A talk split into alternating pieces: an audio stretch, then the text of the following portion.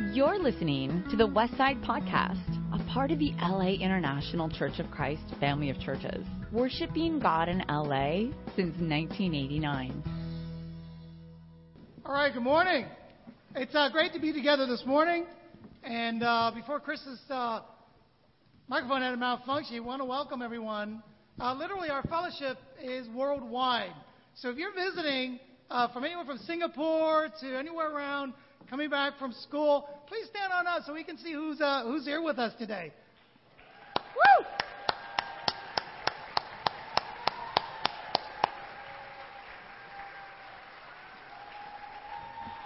It's uh, great to have you back, and uh, I know you were wondering what happened to the weather. It got really cold here in California, so uh, but it's great to have you guys back.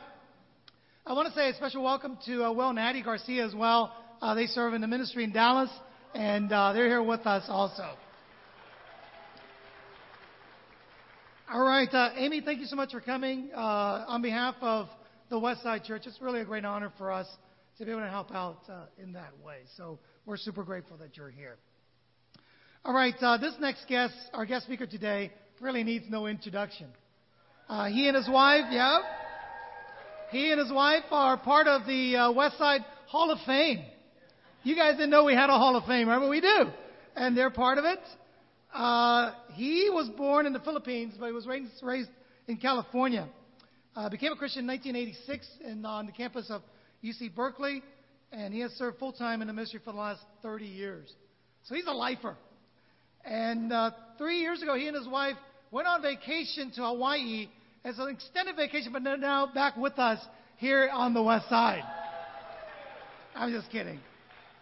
So they served in San Francisco. Uh, we're on a mission team to the Philippines and in Thailand, Southeast Asia, uh, in the Middle East as well, and uh, in Los Angeles, uh, here on the west side for several years, and now they serve the churches in uh, all the Hawaiian states, uh, and amongst uh, they have other responsibilities as well.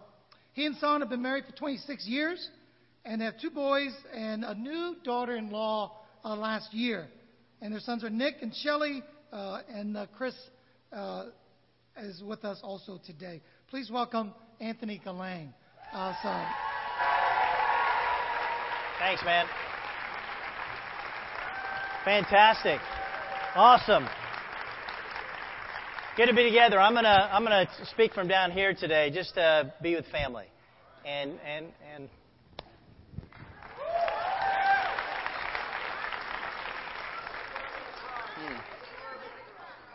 Too early to cry. Yes, yes, yes.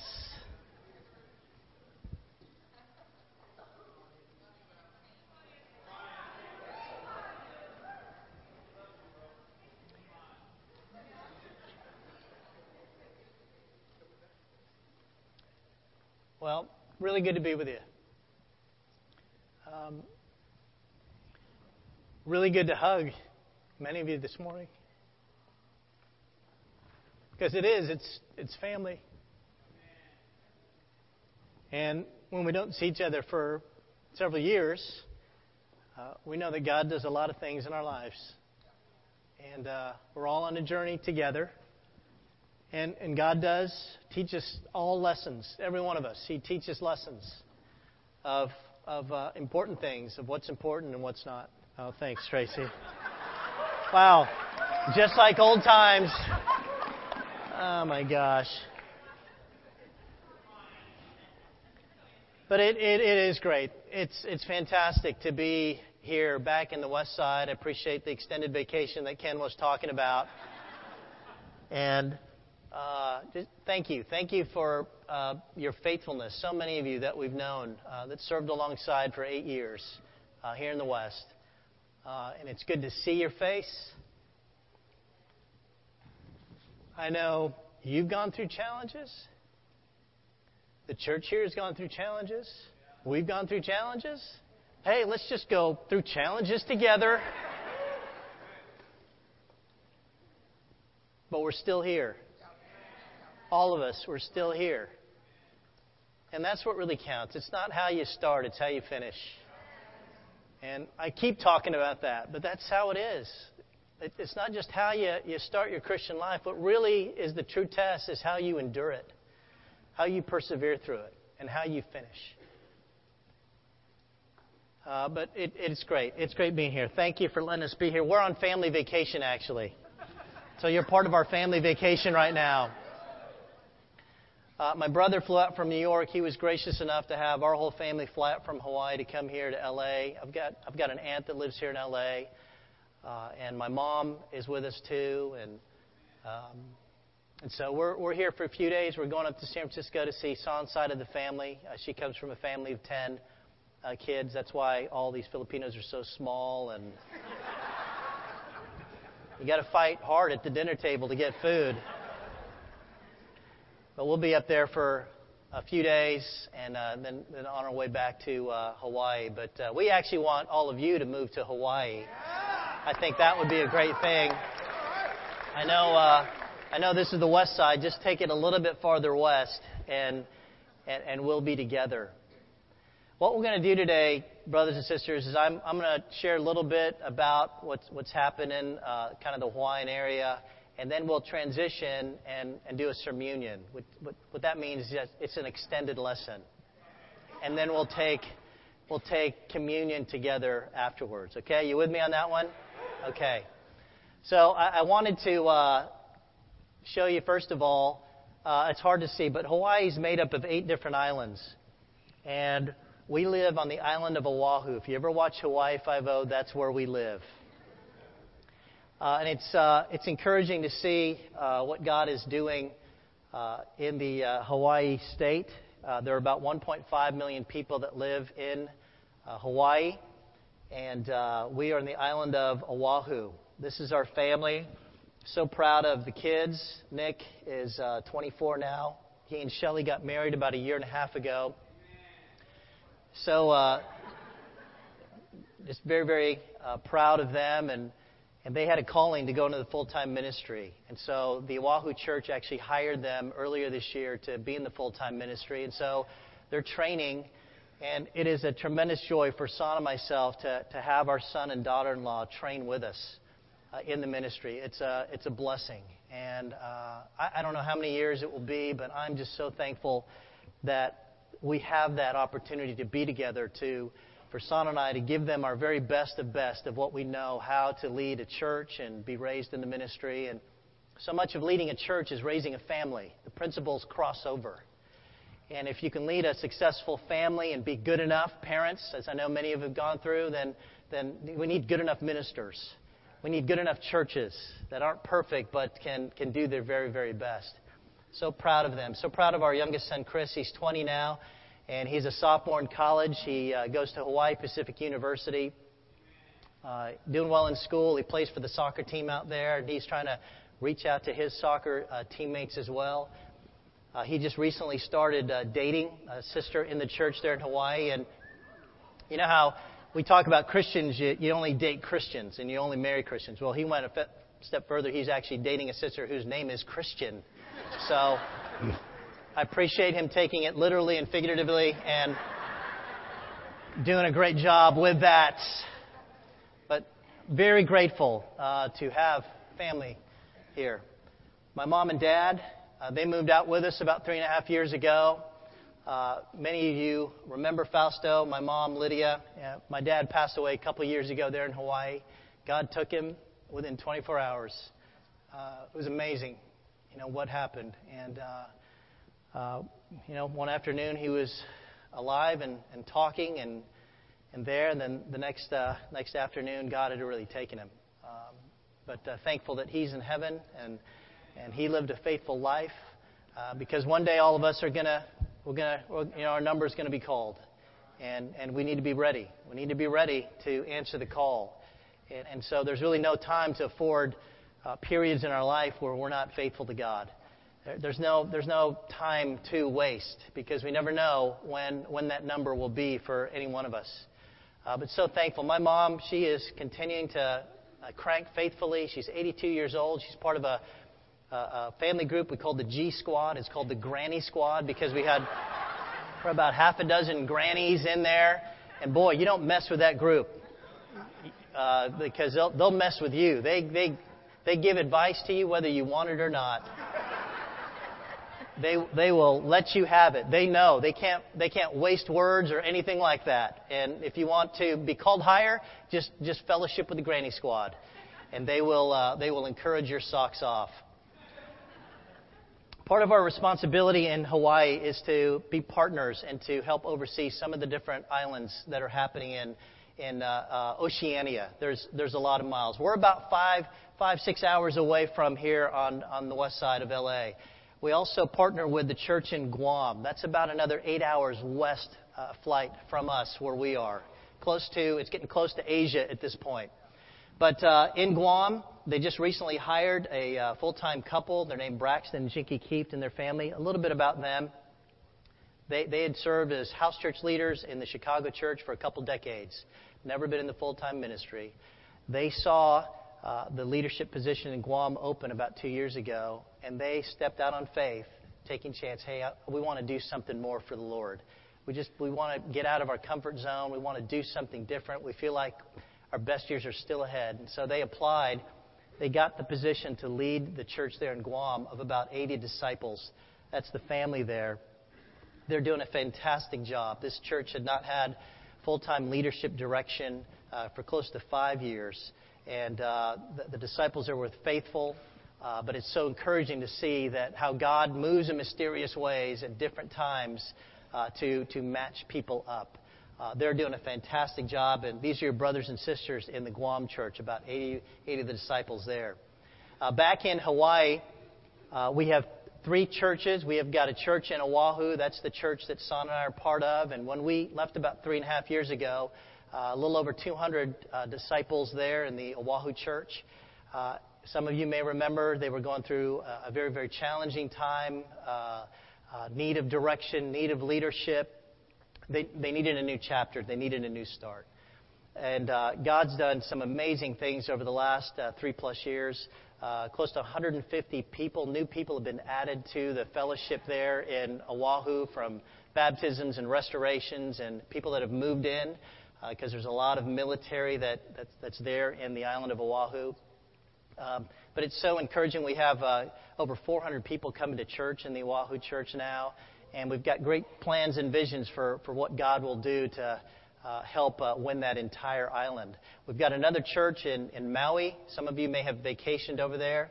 Group of about 20 disciples, and they haven't had uh, full time direction uh, in close to 12 years. And, and that, that group of faithful Christians have been holding, holding the fort there uh, in, in, their faithfulness.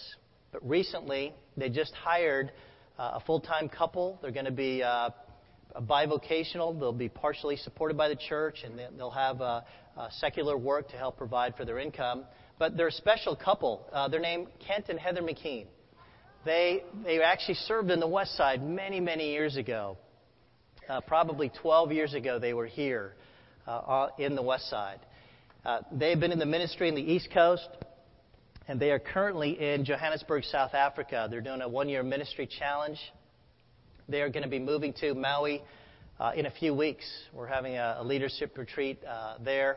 And so they're moving their family to come out and lead the church in Maui. Very, very excited. Uh, this is the son and daughter in law, uh, Randy and Kay McKean, who lead the church out there uh, in the East Coast. So it's exciting to see what God is doing and opening up doors in the church in Maui. We have another church on the Big Island, which is the, the newest of the islands and uh, the biggest and we have a church of about 20 disciples on that, uh, that island. Uh, they too have been in a similar situation where they haven't had full time direction for about a dozen years. Uh, but excitingly, in the next few weeks, we have a couple that is flying in to uh, do its final interviews uh, to see if they can do a bivocational position too, of being supported partially from the church as well as uh, having. actually, they are empty nesters. They're in their mid 60s. And this uh, brother used to serve as an elder in one of our bigger churches. Uh, he is serving as a teacher. And they have done a great job in their lives just storing up money for such a time as this, where they are available to go help and teach uh, and preach and, and, help smaller churches in our fellowship. Uh, and so I say that because, hey, all of us are going to get older one day. And, and, and don't think that once you get to retirement age, it's, it's a time to just kind of, you know, go to Hawaii and relax. Okay? Don't, don't think that. Hey, but, but think. Think about, hey, what you can do if God has you alive at that age. Think what you could do and, and how you could serve the kingdom in an older age. So, so be responsible in saving. Be responsible in getting resources because you never know. And there are scores of churches in our fellowship who are dying for leadership, who are wanting mature brothers and sisters to go in and help and to teach and, and counsel and mature and, and take a hill uh, for the Lord. So it's really exciting to see what God is doing in the uh, Hawaiian Islands. Okay, we're going to transition a little bit here, brothers and sisters. Turn your Bibles over to Matthew chapter 2. We're going to uh, look at some passages, and I want to share a few things here before we take communion. What will you give Jesus? It's a few days from now that Christmas is going to take place. But this is the time of year the world celebrates the birth of Christ. And whether people recognize his birth is questionable or not. And through the busyness, through commercialism, through meals, through preparation, this is a busy time of our lives. And, and, and what's so ironic is that it's the season of remembering the birth of Jesus, but because of all the distractions and all the challenges we may have in our lives, we, we actually may forget why we're celebrating it. We, we actually might forget what, what this whole season is for and what this season is about. And so many people consider this one of the most holy holidays in, in all the world, but there's others that don't consider this uh, really a, a, special holiday. They don't celebrate it, maybe because of their own religion or, or maybe because of uh, the worldly roots that Christmas comes about. And uh, you're going to have to Google that and you're going to have to look it up where Christmas has come from. Uh, and, and here's the point whatever, whatever group we're in, one thing I know during this season, Jesus must be honored. Jesus must be honored as much as it's appropriate to talk about thankfulness during Thanksgiving it, and mothers during Mother's Day, it, it's appropriate for us to talk about the birth of Christ during Christmas, whether he was actually born during this time of the year or not. It's, it's, it's worthy to commemorate the birth of Jesus Christ. It's, it's worthy to. And I was looking at a passage in Matthew talking about the birth of Christ, and I noticed a few things that I wanted to point out and help apply even to our lives today. But in Matthew chapter 2, this is when Jesus was born, and let's start reading here. After Jesus was born in Bethlehem in Judea, during the time of King Herod, Magi from the east came to Jerusalem and asked, Where's the one who has been born King of the Jews? We saw his star in the east and have come to worship him. When King Herod heard this, he was disturbed. Now, we know that King Herod actually wanted to kill this threat. Jesus was a threat to him. It says, He was disturbed and all Jerusalem with him. When he had called together all the people's chief priests and teachers of the law, he asked them where the Christ was to be born. In Bethlehem in Judea, they replied, for this is what the prophet has written. But you, Bethlehem, in the land of Judah, are by no means least among the rulers of Judah. For out of you will come a ruler who will be the shepherd of my people Israel. That's a, a prophecy out of the book of Micah. Then Herod called the Magi secretly and found out from the exact time the star had appeared. He sent them to Bethlehem and said, Go and make a careful search for the child. As soon as you find him, report to me so that they too may go and worship him. He was deceiving the Magi. He wasn't going to worship Jesus at all. He wanted to kill him. After they had heard the king, they went on their way, and the star they had seen in the east went ahead of them until it stopped over the place where the child was. When they saw the star, they were overjoyed. On coming to the house, they saw the child with his mother, Mary, and they bowed down and worshiped him. Then they opened their treasures and presented him with gifts of gold and of frankincense and of myrrh. You know, notice the kinds of gifts that these wise men even gave him gold, frankincense, and myrrh. And if you were to look those things up, I mean, gold is still one of the most valuable metals that we have today. But back then, gold was absolutely precious, and only kings would possess this type of metal. Frankincense, you could read in even Exodus chapter 30, verse 34 through 38. Frankincense was used as incense at the, the altar. And even if you were to make some of this incense to have for your personal use, you would be struck down. That's how, that's how worthy this, uh, this, this ingredient was. This is how special this ingredient was. And then in myrrh, we might remember that this was uh, another rare ingredient that was used for burial. Even when Jesus was, was buried, uh, people were buried in with myrrh so that it could combat the bad odor that decaying bodies would have. The point I'm trying to make out of this, brothers and sisters, is the fact that these wise men brought some of the most rare and valuable gifts. Now, another thing I want you to notice here.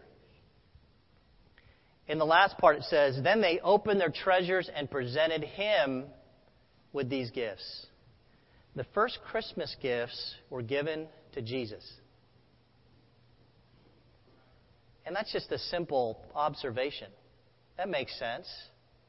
But the first gifts, when Jesus was born, were actually given to him. But here's the thing what I, what I notice even today is that we can, we can give gifts to everyone else, but we forget to give gift to Jesus.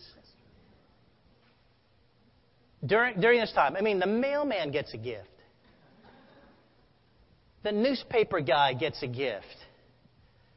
Your teacher gets a gift. Your neighbors get a gift. Everyone gets a gift except Jesus. It, it's like going to someone's birthday party and you get a gift for everyone at the party except for the person whose birthday it is. And how many times have we lived Christmas every season and we're worried and, and frantic about getting people gifts, other people gifts, but we, we fail to give a gift to Christ. We fail to even acknowledge that. We fail to even think about that. That's just wrong. That's wrong. If we're disciples of Christ, certainly we got to think about Jesus more than just a season of the year. And I know we do that. But it's wrong. But think about what, what if, here's the thing. What if this year you also gave a gift to Jesus? What would it be? What kind of gift would you give to Jesus? Now, you might say, well, Jesus doesn't need anything. He, he, he, he has everything. And you're certainly right. He doesn't need anything material from us, He doesn't need those types of things at all. He created those things. You read about in Colossians chapter 1. Jesus made everything. He doesn't need any material possessions or anything like that from us. Those don't do any good to Christ. But if you were to give any kind of of gift that's of value or of meaning to Jesus, what would it be? I want to give us a few suggestions before we close, okay? I want to give us a few types of, of gift ideas. If you want to go shopping, I'm going to give you some ideas of what you could shop for. Now, you could come up with some other ones too. That's fantastic. Here's the first gift that you could give Jesus is a gift of faithfulness. One of, the, one of the biblical characters that we learn from is the Apostle Paul.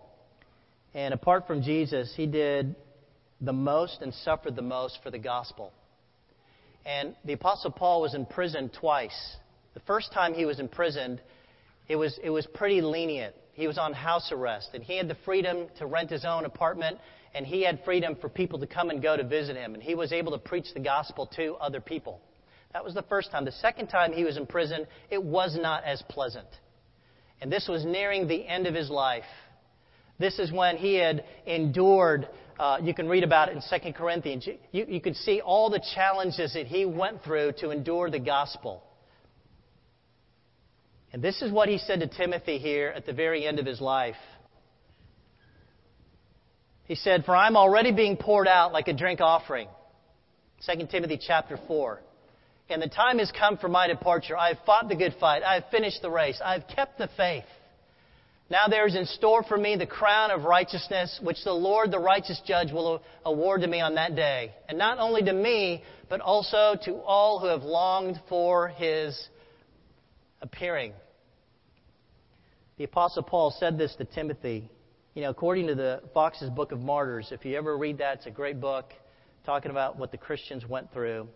But according to Foxe's Book of Martyrs, it wasn't long after this that the Emperor Nero went on this rampage of just exterminating Christians. And soon after, the Apostle Paul was taken out of the city and his head was cut off. He knew that his time was short. He knew his time was near an end. And I say this about giving Jesus a gift of faithfulness because here's the thing, brothers and sisters. Our lives as disciples, whether many years or short years, we're, we're all going to go through challenges in our life. We're going to go through highs and we're going to go through lows. And we're going to go through everything in between. Over the last 30 years, I, have I've seen I've seen a lot of victories. I've seen a lot of joys, not just feeling the blessings in my own life, but I've also seen a lot of joys and blessings in other people's lives too. But we're going to go through, we're going to, we're going to all go through challenges. Some of us, we're going to lose a job. Some of us, we're going to have financial hardship. Some of us, we might be struck with some kind of illness that's going to get us to think about life a little bit more. Some of us, we're going to have failed relationships. You may have a boyfriend girlfriend situation and that doesn't work out. Some of us will witness failed relationships in our life. And I, I've seen a lot of joys, but I've also seen a lot of hurt, as many of you have as well. We've seen many of our friends, or we've seen friends of ours, even get to a point where they've gotten divorced. We've seen what it's done to them. We've seen what it's done to their kids. We've seen what it's done to their families. We, we've, we, we've seen these types of things. We've seen people who have started off well as Christians, but then they, they, they've sputtered. They've struggled. All of us struggle. But we've seen people we love, friends of ours, do well and then not do well. To a point where some have gone back into sin. They've gone back to their old life. They've gone back, maybe not even to their old life, but they've created a, a, a new bad life because of their sins. We've seen some people not just stop coming to church, but given up on God.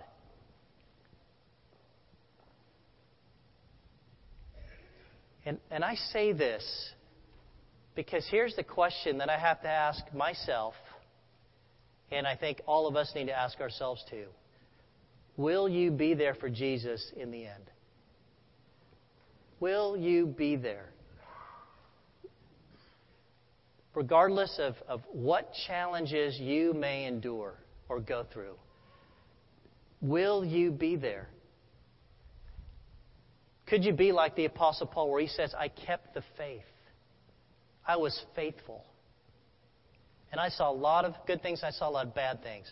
I saw people I loved not, not do well spiritually anymore. I, I saw, I saw good times and I saw hardship. There were, I was running away from bandits, running away from my own countrymen. But, but what will it take to knock you out spiritually? What will it take?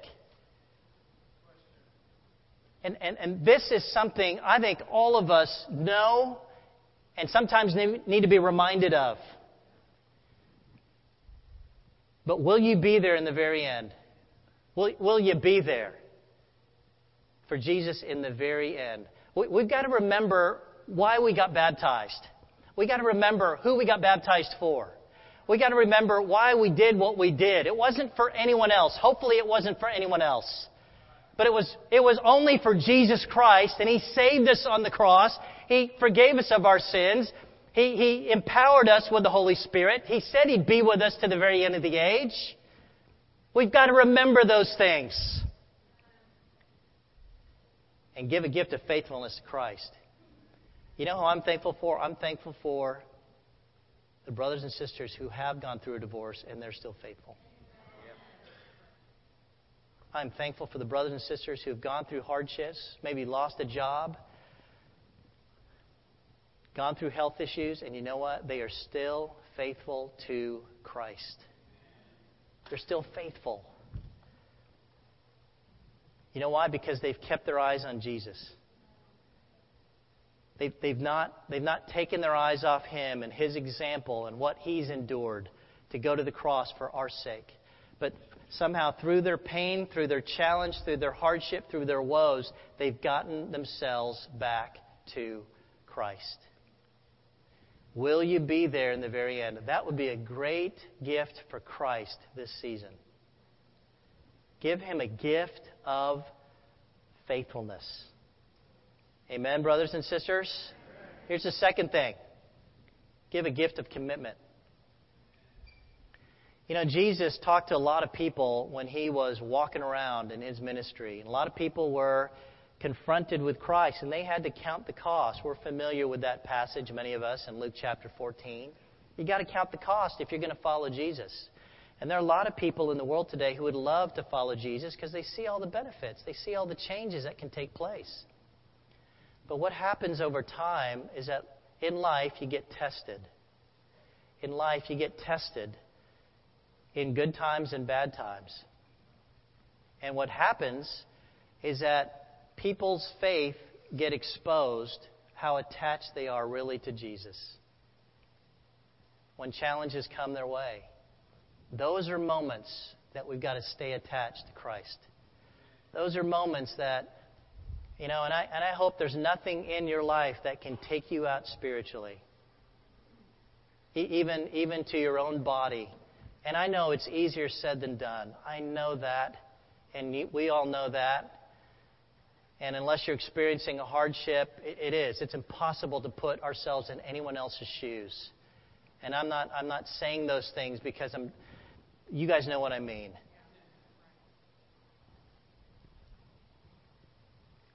But here there's a passage in Luke chapter 9 where Jesus asks some potential followers whether they were going to follow him first. And it says here, as they were walking along the road, a man said to him, Lord, first let me go and bury my father. Jesus said to him, Let the dead bury their own dead, but you go and proclaim the kingdom of God. Still another said, I will follow you, Lord, but first let me go back and say goodbye to my family. Jesus replied, No one who puts his hand to the plow and looks back is fit for service in the kingdom of God. It's interesting how we find a couple guys wanted to follow Jesus, but Jesus showed them their commitment still was lacking. It wasn't, it wasn't fully given over to Him. And that's, that's something I think we always have to remember, guys, that our discipleship is to Jesus Christ. It's not to the Veterans Auditorium. It's not even to the quote unquote the West Side Church of Christ or whether you're part of the Oahu Church of Christ. You, you better make sure you're, you're part of God's church. But, but we're, all, we're all temporary here. We're, we're here today, we're gone tomorrow. We know that. But it's, our, our commitment is much bigger than a gathering. Our commitment is much bigger than any material structure or building or location that we're in. As, as nice as Hawaii is, I know heaven is so much better. But our commitment is to Christ. Your commitment is to Jesus Christ, now and forevermore. And it was interesting, but this last guy, he said, But first, let me go back and say goodbye to my family. And I don't know what, what this, this guy was going on, but the fact is, this guy had a double allegiance. He had somehow Jesus exposed that maybe he, his love for his family was a little bit more than his love for Jesus. Maybe he was a little bit more attached to his family than he was to Christ. And whatever it may be, whether it be family or something else, Jesus was there to help this guy understand hey, you need to be attached to me more than you are to anything else.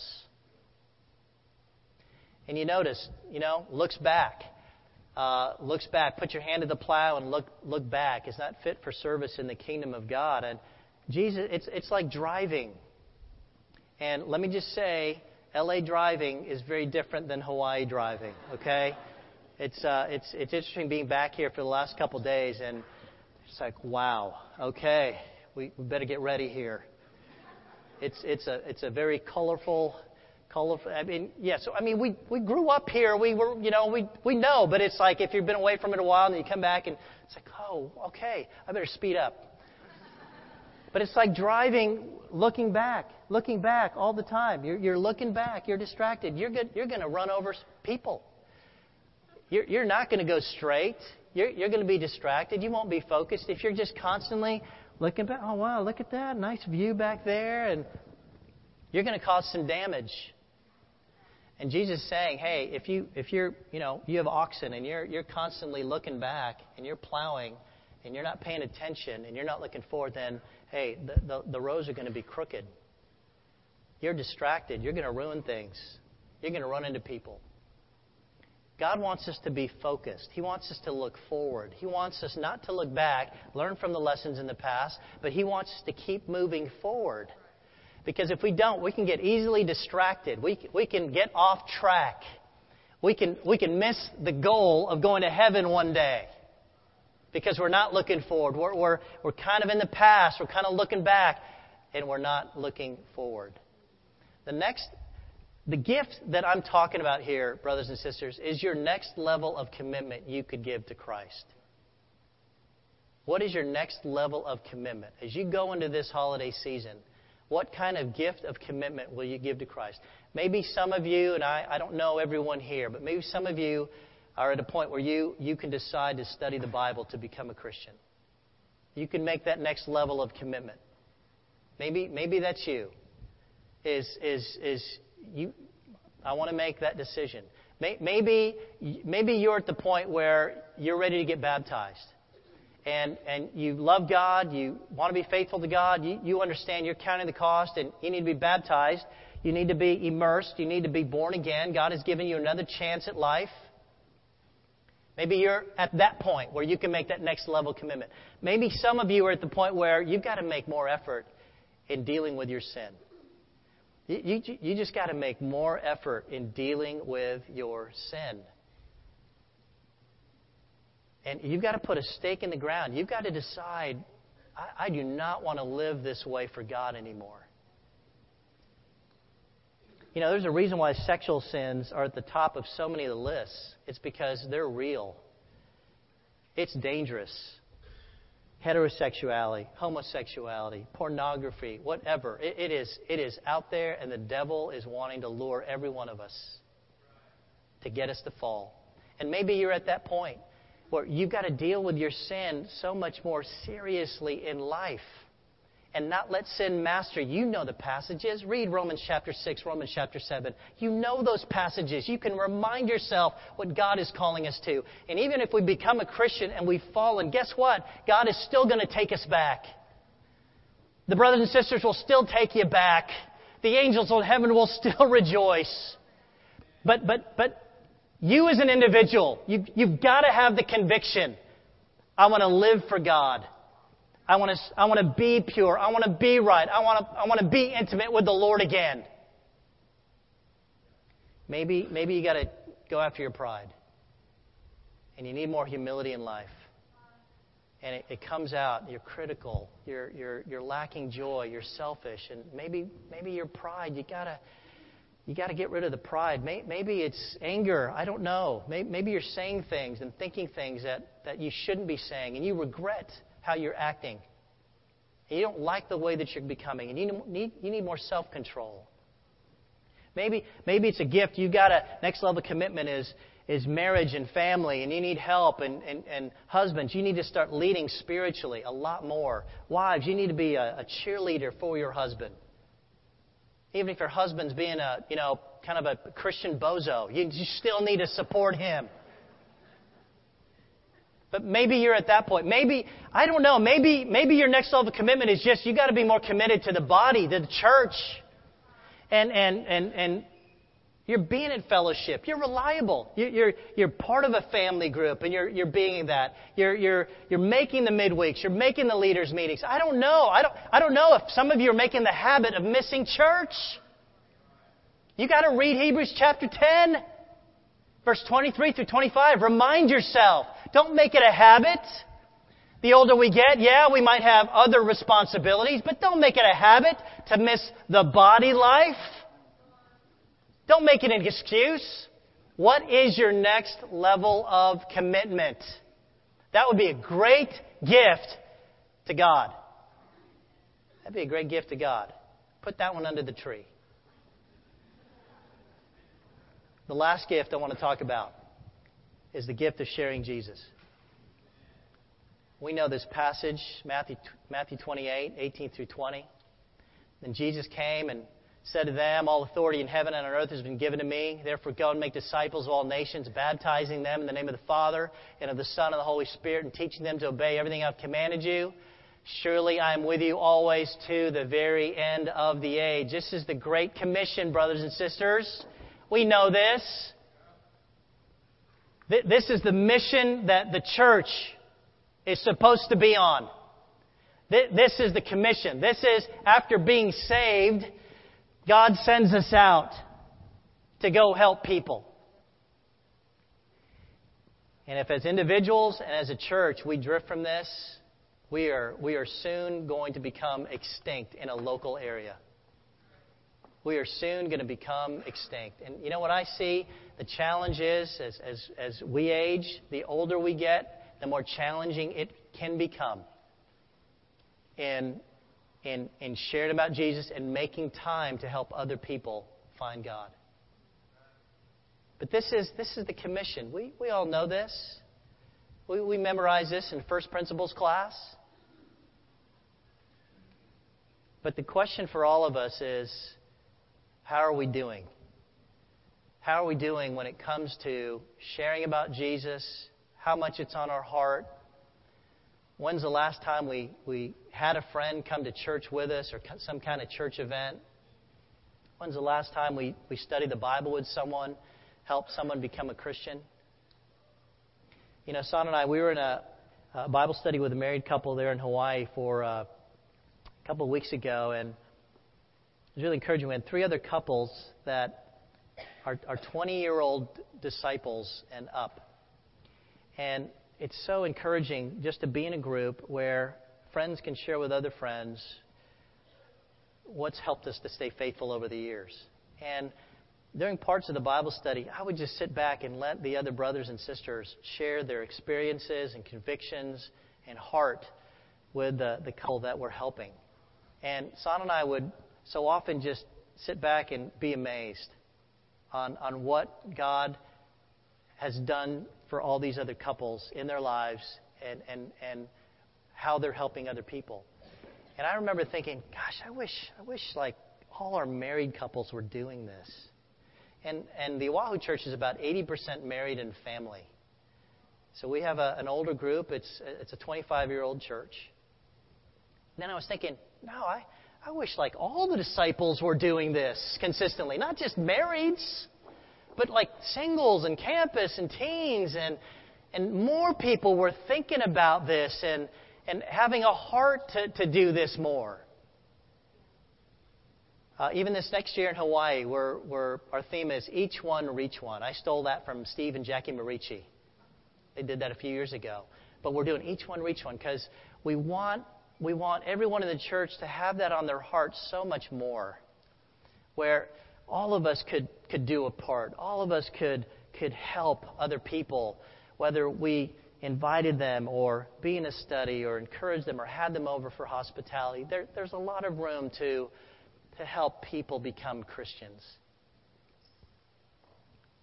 Even Son and myself, a few months ago, we were, uh, we were just thinking, because as we get older, Um, uh, we, we have to consistently try to make we have to try to find new new relationships because the older you get, you run out of friends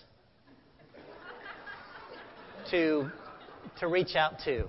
Okay? The friends you have, they don't want to hear it anymore from you. And so you have to you have to consistently look for more friends. You have to look for new friends. And it's kind of weird. You go around, hey, will you be my friend?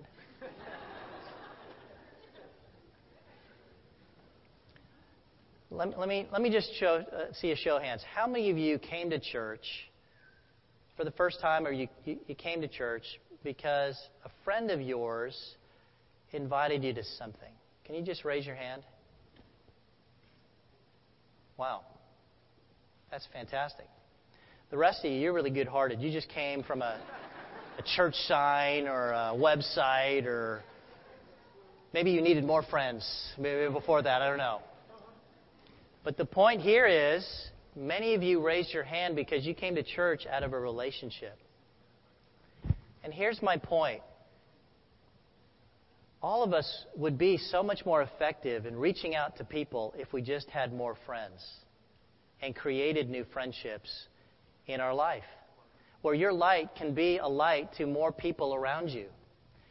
And I mean, it's hard to be a light in a living room in front of the TV consistently, you know, week after week. You got to get out. You got to make new friends. You got to kind of pave a new routine. You got to you got to do something to put yourself in a position where your light can be around more people who need to hear the gospel. A couple months ago, Son and I decided, hey, let's we got to we got to do something. So I, I joined a, a thing called Meetup, and they have a lot of different social groups and things like that. So I I said, okay, well I like golf, so I'm going to join a, a golf group on Meetup and see who I meet. So uh, this meetup group has about 240 golfers in, in this group. And they post it where the groups are meeting and things like that. And the first, the first uh, event I went out to was just hitting buckets, a bucket of balls at a golf range there. And so there were six of us that committed to going. So I, I went on out, and you got to put a little personal profile on there so people kind of know who you are. And, and so people knew I was a minister even before I walked in. And uh, so we're we're gathering around the little clubhouse, and we're just getting to know each other and so forth. And there was a there was a, a, a guy who was there for the first time too. His name was Peter, and uh, we started talking. And he said, "Oh, so I hear you're a minister." I said, "Yeah." He goes, "Well, what church do you belong to?" And I go, uh, "Oahu Church of Christ." And he goes, "Well, hey, I just moved here recently, and I'm actually looking for a church." That's like whoa! That's like music to a disciple's ear right there. And so, you know, we obviously connected and said, uh, uh, and you know, invited him to come out, and he came out that Sunday. It was so encouraging. It felt it felt just good to be in that battle again. And so he came out to church, and uh, he's been coming out to church for the last several months. He's a, a young single guy. He graduated from West Point. Uh, here's actually a picture of Peter in the middle. That's him. That's another one of our single brother leaders named Edwin. And Peter is he's counting the cost right now. He's been studying the Bible for the last several weeks, and uh, prayerfully he'll be your brother in Christ very, very soon. But the difference it made was just creating relationship. All of us can do that. If you want to be more effective and, and help other people, become Christians, then you, you've got to you to make new friends. You've got to initiate. You've got to be out there in, in, in the world and make new friends on campus, in your high schools, in your neighborhoods, wherever it may be, in your workplace. You got you to put yourself out there and make new friends. We've got so many people on the west side who are more than capable of studying the Bible with people and helping people. It's simply making new friends, getting out there, making new relationships with people who hear, near to hear, hear the word of Christ. Let's close here before we take communion. Another thing that is encouraging to me about all these gifts, these are gifts that God can't give for us. These are gifts that all of us need to make a decision for. We choose to give these gifts to Jesus Christ. The gift of faithfulness, we can give that to Jesus. You can be faithful to Christ. The gift of commitment. What's your next level of commitment? All of us can think about what we need to amp up going into the new year. We, we can give the gift of sharing Jesus. God can't do that for us. We have to do it ourselves. And I absolutely, I want us to enjoy the season. I want us to enjoy this holiday season. I want us to have great times with family and friends. I want us to have a good conscience. But let's not leave a gift out for Christ. Let's not leave, leave it out. Let's, let's make sure you have a gift under the tree for Jesus Christ this year. You think about it. You reflect it. Maybe it's a good family discussion. Maybe you share your gift with someone else. But you choose, you choose to give that gift to Jesus Christ this year because he needs to be honored. Uh, brothers and sisters of the West Side, it's great being back home with you guys again after three years. Thanks for letting us be here. Uh, all move out to Hawaii. Come on out. Andy Wingy is going to come up here in a moment to pray for our communion. But let's think about even the types of gifts we could give to Jesus this year. Amen? Amen. Thank you very much. Andy, come on up.